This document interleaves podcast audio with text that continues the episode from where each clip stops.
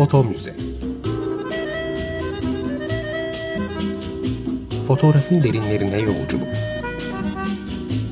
Hazırlayan ve sunan Gülderen Bölüm.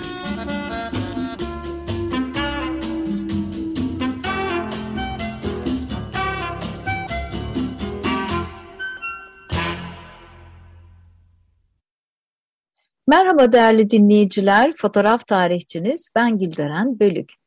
Yeni bir foto müzede yine birlikteyiz. Programa başlamadan önce yeni destekçimize Sayın Dora Günel'e çok teşekkür ediyorum. Var olsunlar. Ee, bugün stüdyoda yine değerli bir konuğum var. Sayın Güven Bayar. Hoş geldiniz. Hoş bulduk Gülden Hanım. Merhabalar. Teşekkür ederim davetiniz için. Ben teşekkür ediyorum kabul ettiğiniz için. E, değerli dinleyiciler, Güven Bayar e, araştırmacı yazar. E, Ordu ilinde geçmişte burada yaşamış ailelerin izlerini e, sürüyor ve onların kaydını tutuyor. Ulaşabildikleriyle sözlü tarih çalışmaları yapıyor ve bulabildiği tüm belgeleri toparlayıp bir araya getiriyor. Amacı orduda bir hafıza merkezi oluşturmak. Ne iyi yapıyorsunuz, emeklerinize sağlık her şehrin, her belediyenin bu tip çalışmalara e, gönülden destek vermesini diliyorum. E, çünkü onlara da bu anlamda çok iş düşüyor. E, hemen sorularımıza geçmek istiyorum. E, konuşacak çok şey var.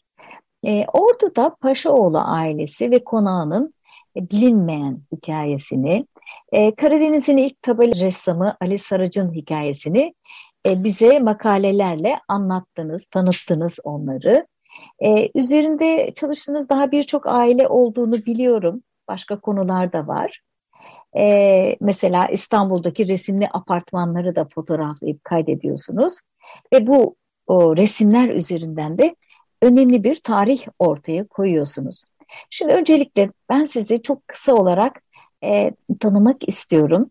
Böyle bir fikir nereden doğdu, nereden başladınız? İlk e, ateşleyici e, konu neydi? Dinleyelim mi sizden? Tabii. E, ben Ordu'da doğdum. 1985 doğumluyum. E, ailem de 93 Harbi'nde Gürcistan, Batum'dan gelen bir muhacir aile. O yüzden e, eskiye dair konuşmalar, farklı bir dil, farklı bir kültür hep ailede vardı.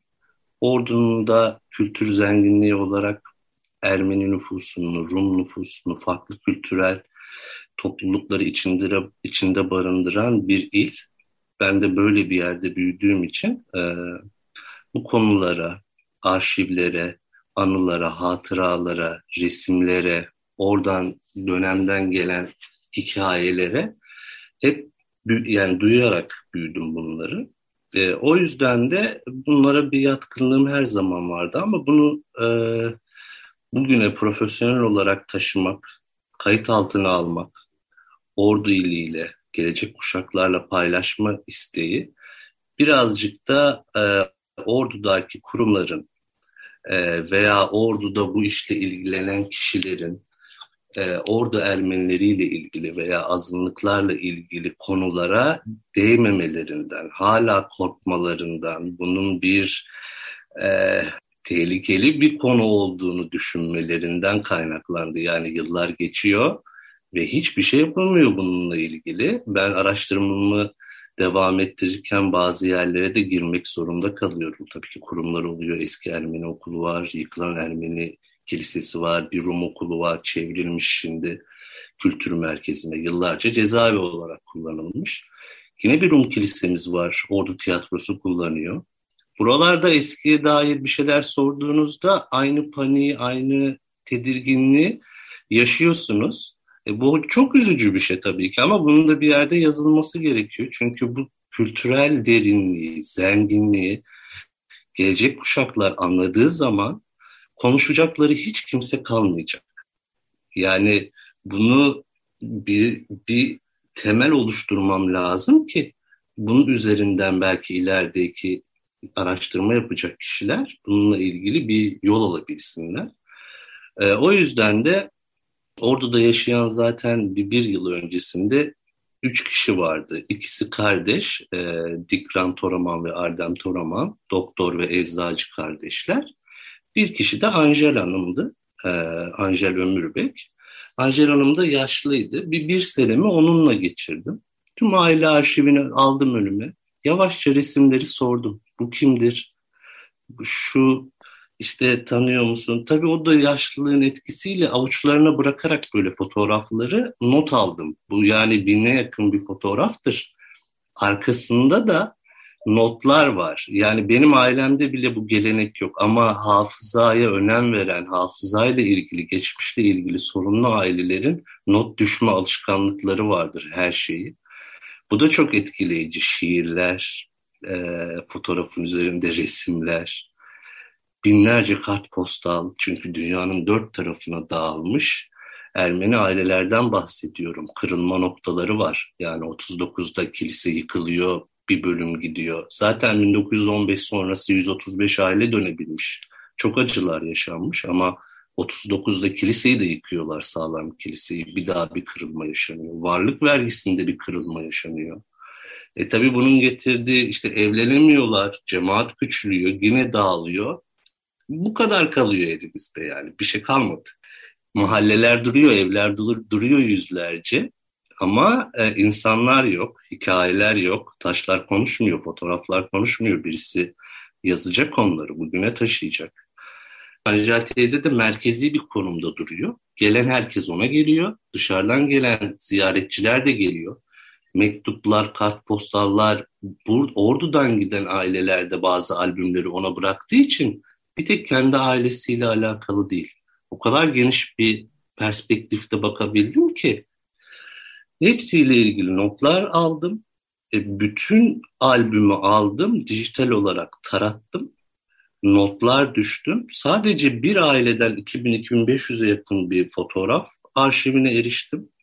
Bunun içinde Ermeni okulunun fotoğrafı var. Çok değerlidir. Bir yerde göremezsiniz yani yoktur. Aynı zamanda sadece Ermeni kültürüyle alakalı da değil. E, Ordu'da fotoğraf stüdyosu olan kişilerin de 1940-1970 aralığındaki e, damgalı mühürlü fotoğraflarını görüyoruz tabii ki. Temel Uzlu, Ordu'nun erken cumhuriyet döneminde Ordu fotoğraflarını görebildiğimiz tek fotoğrafçısı ve onun da böyle mühürlü damgalı bir fotoğrafını bulmanız zordur ama Anjar teyzenin aile albümünde vardı. Tabii bunları da almış oldum. Belediyenin, Ordu Belediyesi'nin e, Kültür Müdürlüğü'nün kendine ait, bunu hiç abartmıyorum, bir tane bile fotoğrafı yok. Belediyede kullanmış oldukları fotoğraflar bile Google üzerinden alıp kullandıkları fotoğraflar. Bunlarla ilgili çok e, uyarıda bulundum bir kentin hafızasını, görselini oluşturmanız için ailelerden bunları toplayın, rica edin. Olmazsa geri vermek kaydıyla alın, taratın. Orduya bir araştırmacı, arşivci gelse yani şoka girer. Ben şoka giriyorum çünkü bir fotoğraf olmaz mı ya? Koskoca belediyenin, koskoca ilin bir arşivi olmaz mı? Gazete arşivi bile yok. Yani 64 ve 65 yılları aralığında bir gazete arşivi var sadece. Konuya gelelim biz yine. Angel Hanım'dan aldığım fotoğraf albümleriyle her şey bir fotoğrafla başladı diyorum. Gerçekten öyle. Bir fotoğrafı eline verdiğimde dayım dedi. Karabet Dertliyan'dan bahsetti bana. Ben de dışarı avluya çıktım. Böyle bir katlı taş bir ev burası zaten. Ermeni evleri öyledir. İşte mandalina portakal ağaçları olur. Onu böyle çevresini çeviren taş duvarından, kapısından, havasından, her şeyinden anlarsınız. Çıktım dışarıda da bir küçük bir depo gibi, ardiye gibi bir yer var. Dikiş makinesi gördüm. O resimde de dikiş makinesinin önünde dayısının fotoğrafı. Dedim ki bu olamaz artık. İçeriye girdim, sordum. Evet onun makinesi. Yıllardır saklıyoruz. Burada dediğinde e, şimdi Almanya'da olan iki çocuğuyla temasa geçtim ve Agos gazetesinde Garabet Dertliya'nın hikayesini yazdım ki Garabet Dertliya'nın arşivlerden de terzi dükkanına ait ilanını buldum. Resimlere ulaştım. Çocuklarının dahi görmediği fotoğraf var. Cenaze fotoğrafı. Çok nadir rastlanır. Bütün herkes birikmiş cenazesinin başında. 1964. Orada da öyle bir fotoğraf ki o. 64 yılında orada kalan son cemaate dair herkes orada. Ve bu çocukları bu fotoğrafı bilmiyordu. Onlarla da paylaştığımda tabii onlar da çok mutlu oldular. Böyle bir şey de oluyor. Dünyanın her tarafından fotoğraflar geliyor, hikayeler okundukça. E, bu ailelerin de birbiriyle iletişimi artıyor fotoğraflar üzerinden. O fotoğraf başka bir aileye gitmiş bir vesileyle. Kalmış yıllarca ve şaşırıyorlar. Büyük babalarını, büyük annelerini görüyorlar. Notlar oluyor. Akrabalıklarını anlayanlar var. Yani akraba olduklarını fotoğraf üzerinden böyle bir ilişkide olduklarını çözümleyebiliyorlar. Bu kadar değerli bu fotoğraf arşivleri. Yani sadece anlatabildiğim oranda bu kadar. Yoksa daha sosyolojik okumalar yapabiliriz derin. Ama bu kadarı bile çok etkileyiciydi. Garabet Bey'den sonra e, yedi aileyi yazdım. E, Vahram Bey vardı. Maradona'yı futbol hayatına kazandıran Arjantin'deki bir ordulu Ermeni bir kişi. Ordu Lisesi'nde okumuş. Daha sonra Arjantin'e gidiyor. Çok başarılı da bir iş adamı. Oradan Ordu Ermeni Kilisesi'nde papazlık yapan, 50 yıl görev yapan Moses Bey'in oğluna ulaştım. 96 yaşındaki Mıgır Bey'e. Bu sefer tabii Papaz Efendi'nin evinden çıkan aile albümleri oldu. Oradan başka kişilere iletişim kuruldu falan derken ben bir yazıda da 10 kişiyi geçiriyorum işte yakın akrabalar oluyor, komşular oluyor, sözlü tarihten çalışmalar yaptığım için bu 10 yazı, 10 aile ve 10 yazı 100 isme ulaşmama sağladı. Ama Ordu'da doğmuş, büyümüş, yaşamış aileler var. Evlenmemiş, çocuğu olmamış ve vefat etmiş. Şu an için bilgi alamıyoruz. Ama fotoğrafları var elimizde. Bunları da ileride bunu şimdi kitap yapmayı düşünüyorum tabii ki. Ee, kitabın arkasına da böyle ekleyebileceğim 40 aileye yakın aile var. Yani tam detaylı yazabildiğim, makale şeklinde yazabileceğim hikayelerine erişemediğim bir çocukları yok.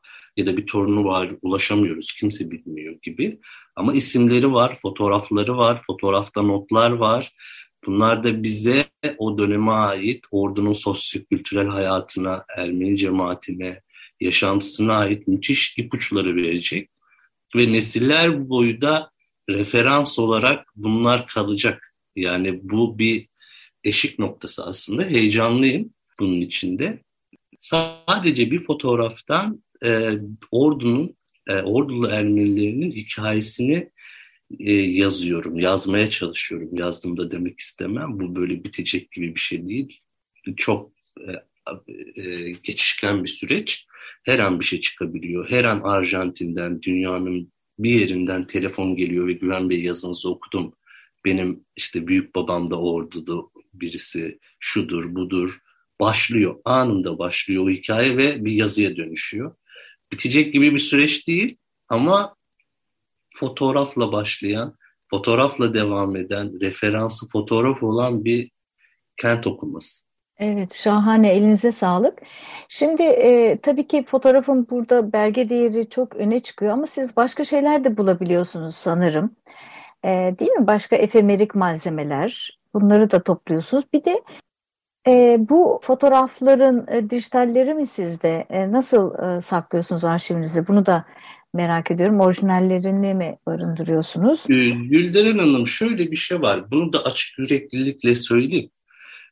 Mesela Angel teyzeden örnek vermem gerekirse yalnızdı.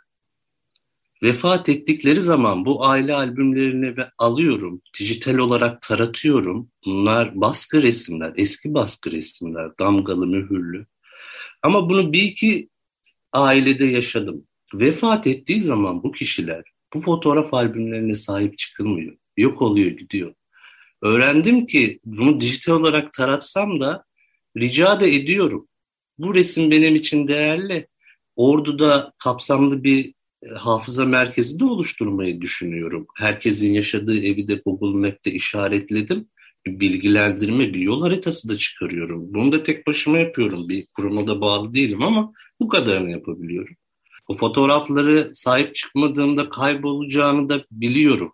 Buna değer verilir bir yakın olsa veya başka türlü bir şey olsa ama bu yoksa dağılır. Ben şansımı deniyorum açıkçası hiç utanmadan, sıkılmadan. Ben alabilirim, saklayabilirim, bende kalır, hatırası yaşar diyorum. Verirlerse veriyorlar ki veriyorlar, mutlu da oluyorlar. Vermezlerse bile müsaade isteyip hepsini dijital olarak taratıyorum. Ee, tekrar iade ediyorum kendilerine. Evet, yani bu çok önemli.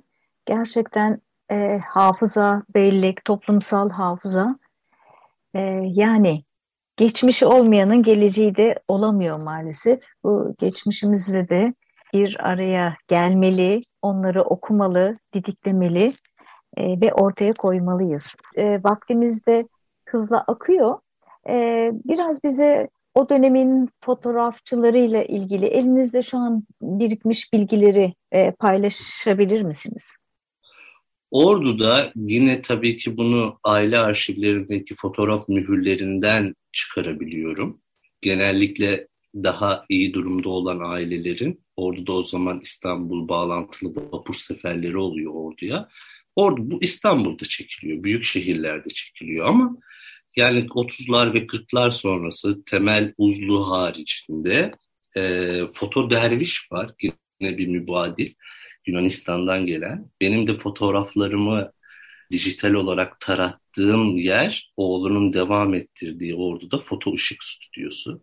Ama daha eski fotoğraflara bakarsak Mehmet Balkan var. Mehmet Balkan da çok iyi bir fotoğrafçı ve eskiye dair müthiş kayıtları olan bir fotoğrafçı. Kaç Bunları gibi? Mesela Mehmet Balkan dediğiniz kaç gibi e, oralarda bir stüdyo mu açmış? Nasıl çalışıyor? Stüdyo Bilgi... açmış, evet. 1900... İsmini biliyor musunuz? Hani bu tip şey detaylara girebilirsek.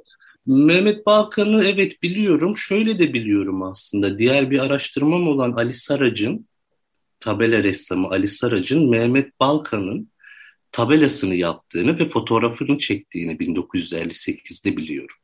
Oradan da birbiriyle aslında bağlantılı. Ee, Mehmet Balkan'ın 20 yıla yakın fotoğrafçılık yaptığını biliyorum. Hatta damadı olan Foto Gürsoy, kızıyla evli, böyle bir bilgiye sahibim.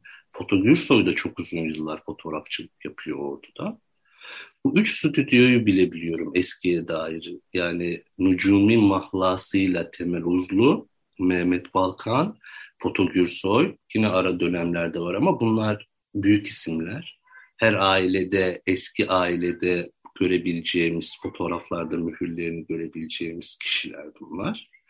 Ama tabii bir negatifleri, aileler bunlarla ilgili bir şey saklayamamış, gelmemiş bugüne. Sadece eski ailelerden bulabilirsem oradan devam ediyorum.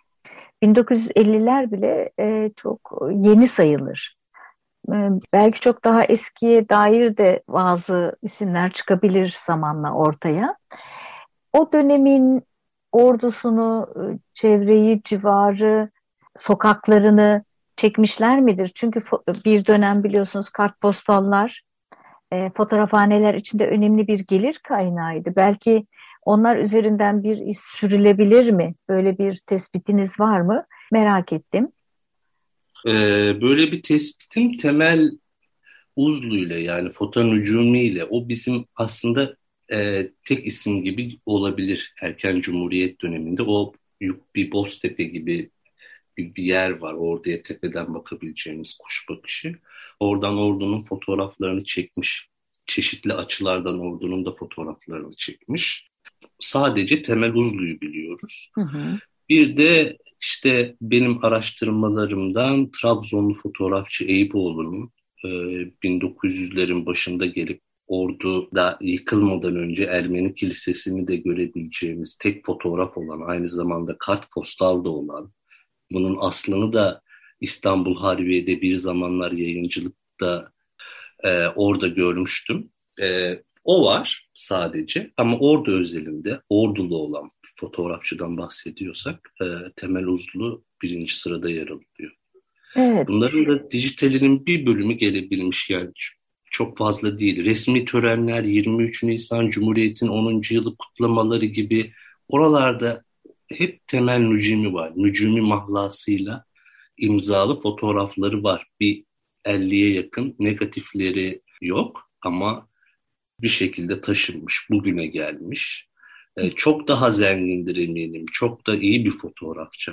Harika açılarla çekmiş. O günleri yansıtmış. Ben, orduyla ilgili tarih yazımı onun üzerinden yapılıyor zaten. Başka bir kaynağımız da yok. E, bunlar e, çoğalacaktır zamanla. Başka ipuçlarına rastlayacaksınız. Eminim belki bir yerlerden e, kutular dolusu cam negatifler bulacaksınız diliyorum. Evet mutlaka. Ben ben de ümitliyim bu konuda. Biraz da çok ilginç bir portre. Ona değinmek istiyorum. Ali Saraç. Çok renkli bir figür. Ee, okudum ben makalenizi. Çok hoşuma gitti ve bütün tabelalarına da belgelemiş olması ayrıca çok hoşuma gitti. Ee, biraz bu ailelere de iki üç cümleyle diyelim. Çünkü çok zamanımız azaldı. Ee, değinebilir miyiz? Tabii değinelim. Ee, Ali Saraç çok iyi bir ressam. Dönemin koşulları insanların resim yapıp geçimini sağlay sağlamasına el vermiyordu. Yani böyle bir gelenek de yoktu. O yeteneğini e, tabelaya yansıtmış ama kendine has olan yeteneğini burada sergilemeye devam etmiş. Ve tabii hemen de bir farkındalık yaratmış bununla ilgili. Ben onun tabelasını İstanbul'da gördüğümde çok uzun süre ulaşmaya çalıştım. Böyle insanlara ulaşılamıyor. Arşivde gazeteler böyle insanlarla röportajlar yapmamış. Makaleleri yok. Kimse araştırmamış. Bir isim görüyorsunuz ama bu bir şey ifade etmiyor. Bir şekilde uzun süre sonra oğluyla Selahattin Bey'le iletişim kurdum ve ailede olan arşivi ortaya çıkardım. Gittim, görüştüm, hepsini topladım, tasnif ettim ve Ali Sarac'ın 1950'ler ve 62 dönemleri, 63 dönemleri arasında Ordu'da yapmış olduğu 150'ye yakın tabela var. Bunlar böyle kaligrafik yazı tabelalar değil yani hepsi birer tablo, resimli tabelalar bunlar. Hepsinin hikayesi var. Yani 69'da bir tabela var. İran Şahı'nın eşinin Diba'nın resmi var mesela o dönem çok popülermiş. Kuaförde onu kullanıyor onun saç modeliyle bağlantılı falan böyle çok enteresan hikayeler var. Yani Ali Saracı özel yapan şey her yaptığı tabelayı dükkanın önüne çıkarıyor. Kendisi de Mehmet Balkan'ın tabelasını yaptığına göre belki de onunla çalıştı bilmiyoruz. E, fotoğrafını çektiriyor her tabela. İyi ki de çektirmiş. Bugün bile yaşı belirli bir noktada olan yani 70 üzeri olan kişilerin bile hatırlayamadığı dükkanlar var. Ama ben orduya gittim. O dükkanların bugün yaşayan belki çocukları, bir iki kişi vardı o günde yaşayan. Ee, onlarla görüştüm. Dükkanların yerlerini belirledim. Ali Bey'in evini buldum çocuklarının tanıklığında anlattılar bana. Duruyor, dükkanı duruyor. Tabii o dönemdeki gibi değil ama duruyor yani dükkanı duruyor. Türkiye'de de hiçbir ile böyle bir şey nasip olmaz. Yani hiçbir ilin kentsel okumasını bu kadar bütün e, tabelalardan, dükkan tabelalarından yapabileceği bir arşive sahip değildir. Bu ordunun bir şansı. Müthiş bir arşiv bu. Bunu, bunu çok heyecanlanmıştım bunu ortaya çıkardığım için. Bir iki de yazı yazdım tescil için. Ailesine de bir e, kızı Nilgün Hanım var, oğlu var. Bir arkadaşım vardı oradan. Onlardan da bir ekip gönderdim. Bir kamerayla uzun bir söyleşi yaptırdım. Kalsın bize.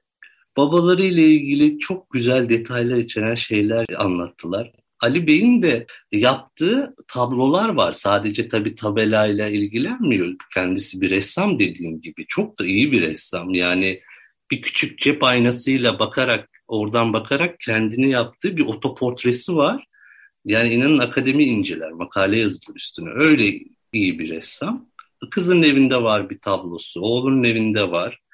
Ama kendisini de sanki bugünler gelecek ve birisi çıkacak bunu araştıracakmış gibi kendisi de tabela yaparken bir fotoğrafçıyı beni çeker misin diye rica etmiş. Yani kendisi çalışırken de çok temiz giyimli, çok da iyi yaşayan birisi böyle. Hep takım elbiseli, işine özen gösteren, ince zevkleri olan o dönemin insanları hep öyle. Yani esnafların yaptırdığı tabeladan belli bu.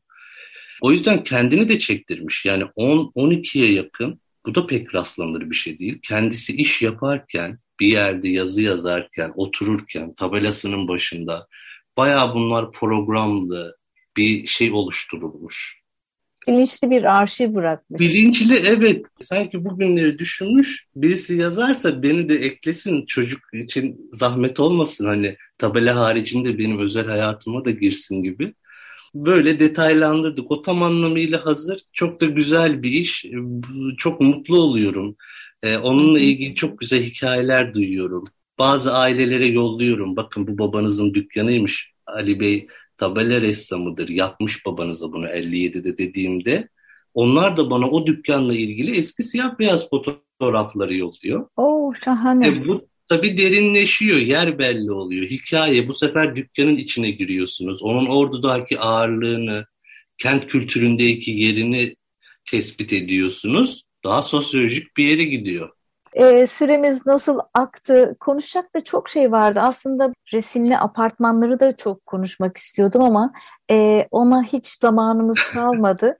Aslında iz üzerine düşülünce her şeyin e, o nesne olarak baktığımız, o duvar olarak baktığımız, önünden hiç fark etmeden geçtiğimiz her şeyin e, tarihi gerçekleri barındırdığını, bir hikayesi olduğunu biliyoruz ve anlıyoruz.